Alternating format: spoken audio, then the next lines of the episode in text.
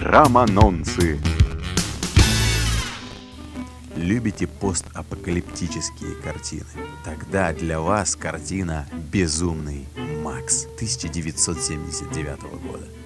Это первая оригинальная картина про знаменитого Безумного Макса. Кстати говоря, это первая звездная роль Мэла Гибсона. Итак, мир рушится на глазах. Власть свои в руки берут панки-анархисты. Макс Рокотанский, простой полицейский, лишается семьи и работы. И ему ничего не остается, как мстить. Смотрите «Безумного Макса».